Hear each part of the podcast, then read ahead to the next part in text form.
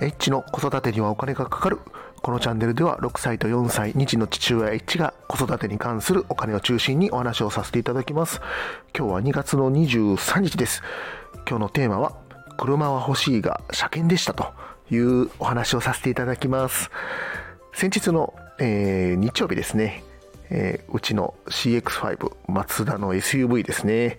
こちらの車検に預けてですね、昨日仕事を早めに切り上げて、えーまあ、定時でねちょっと帰らせていただきまして、車検の車を取って帰ってきたということでですね、えー、早いものでうちの車も乗り始めてじゅういちねん。もともとねあの独身の時に買った車でですね、えーとまあ、結婚して子供もできてですね、うちの子にしたらもう車といえばねあの赤の シーエックスファイブ ということでですね、まあ、この車しか知らないということになってるんですけども、さすがにねこのじゅういちねんぐらいね乗ってくると、まあ、特にね何の故障もなく今までは行ってたんですけども、やっぱりねこれからちょっとね、あのー、耐久性であったりとかそういったことが特に不安になってきます。で特にねやっぱり車っていうのはゴムの部品っていうのをね結構使ってまして、まあ、そこまでねあの距離はね走ってないので、まあまあねそのエンジンとかその辺は多分大丈夫じゃないかなというふうには思ってるんですけども、ゴムなんですよね車結構使ってるのが、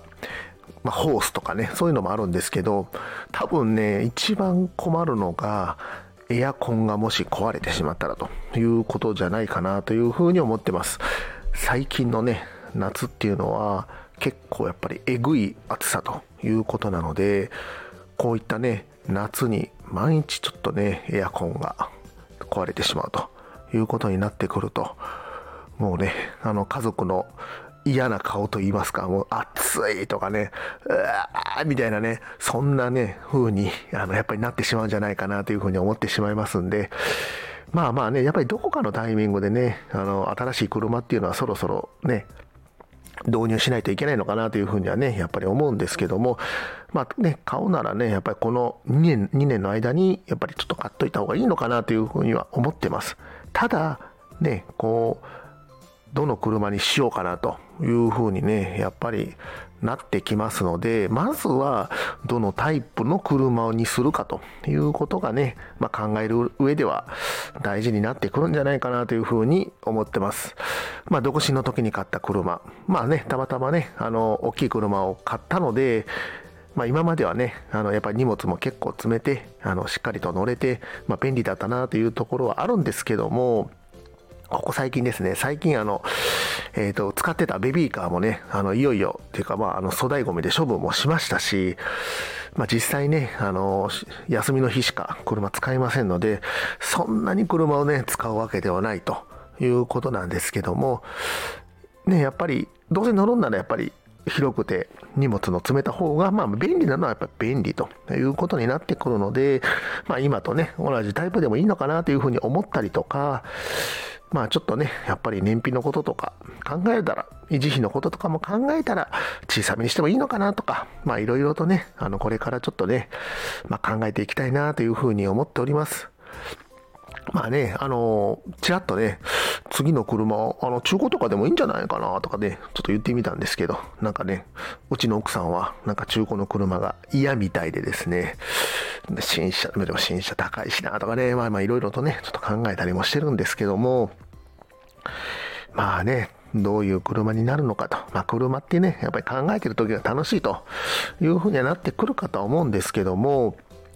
まあねあの小学校にこれからね子供が上がるということで、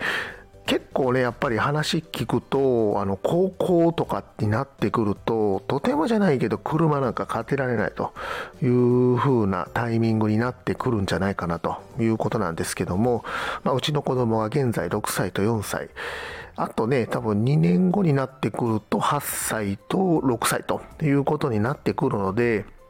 まあちょうどね下の子が小学校ぐらいに上がるタイミングっていうのがねまあいいのかなというふうには思ったりもしてます。まあまあね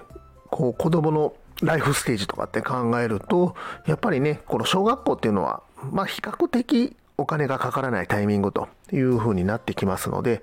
まあ、このタイミングでまあちょっとね、多分ね、買うとすればなかなか現金一括っていうのは正直厳しいので、まあ月払いローンになってくるんじゃないかなというふうには思ってるんですけども、まあちょっとね、あのー、これからいろいろとそういったことも考えていきたいなというふうに思っております。今日も最後まで聞いていただきましてありがとうございました。またフォロー、いいね、コメント、レター、ぜひお待ちしております。エッチでした。さよなら。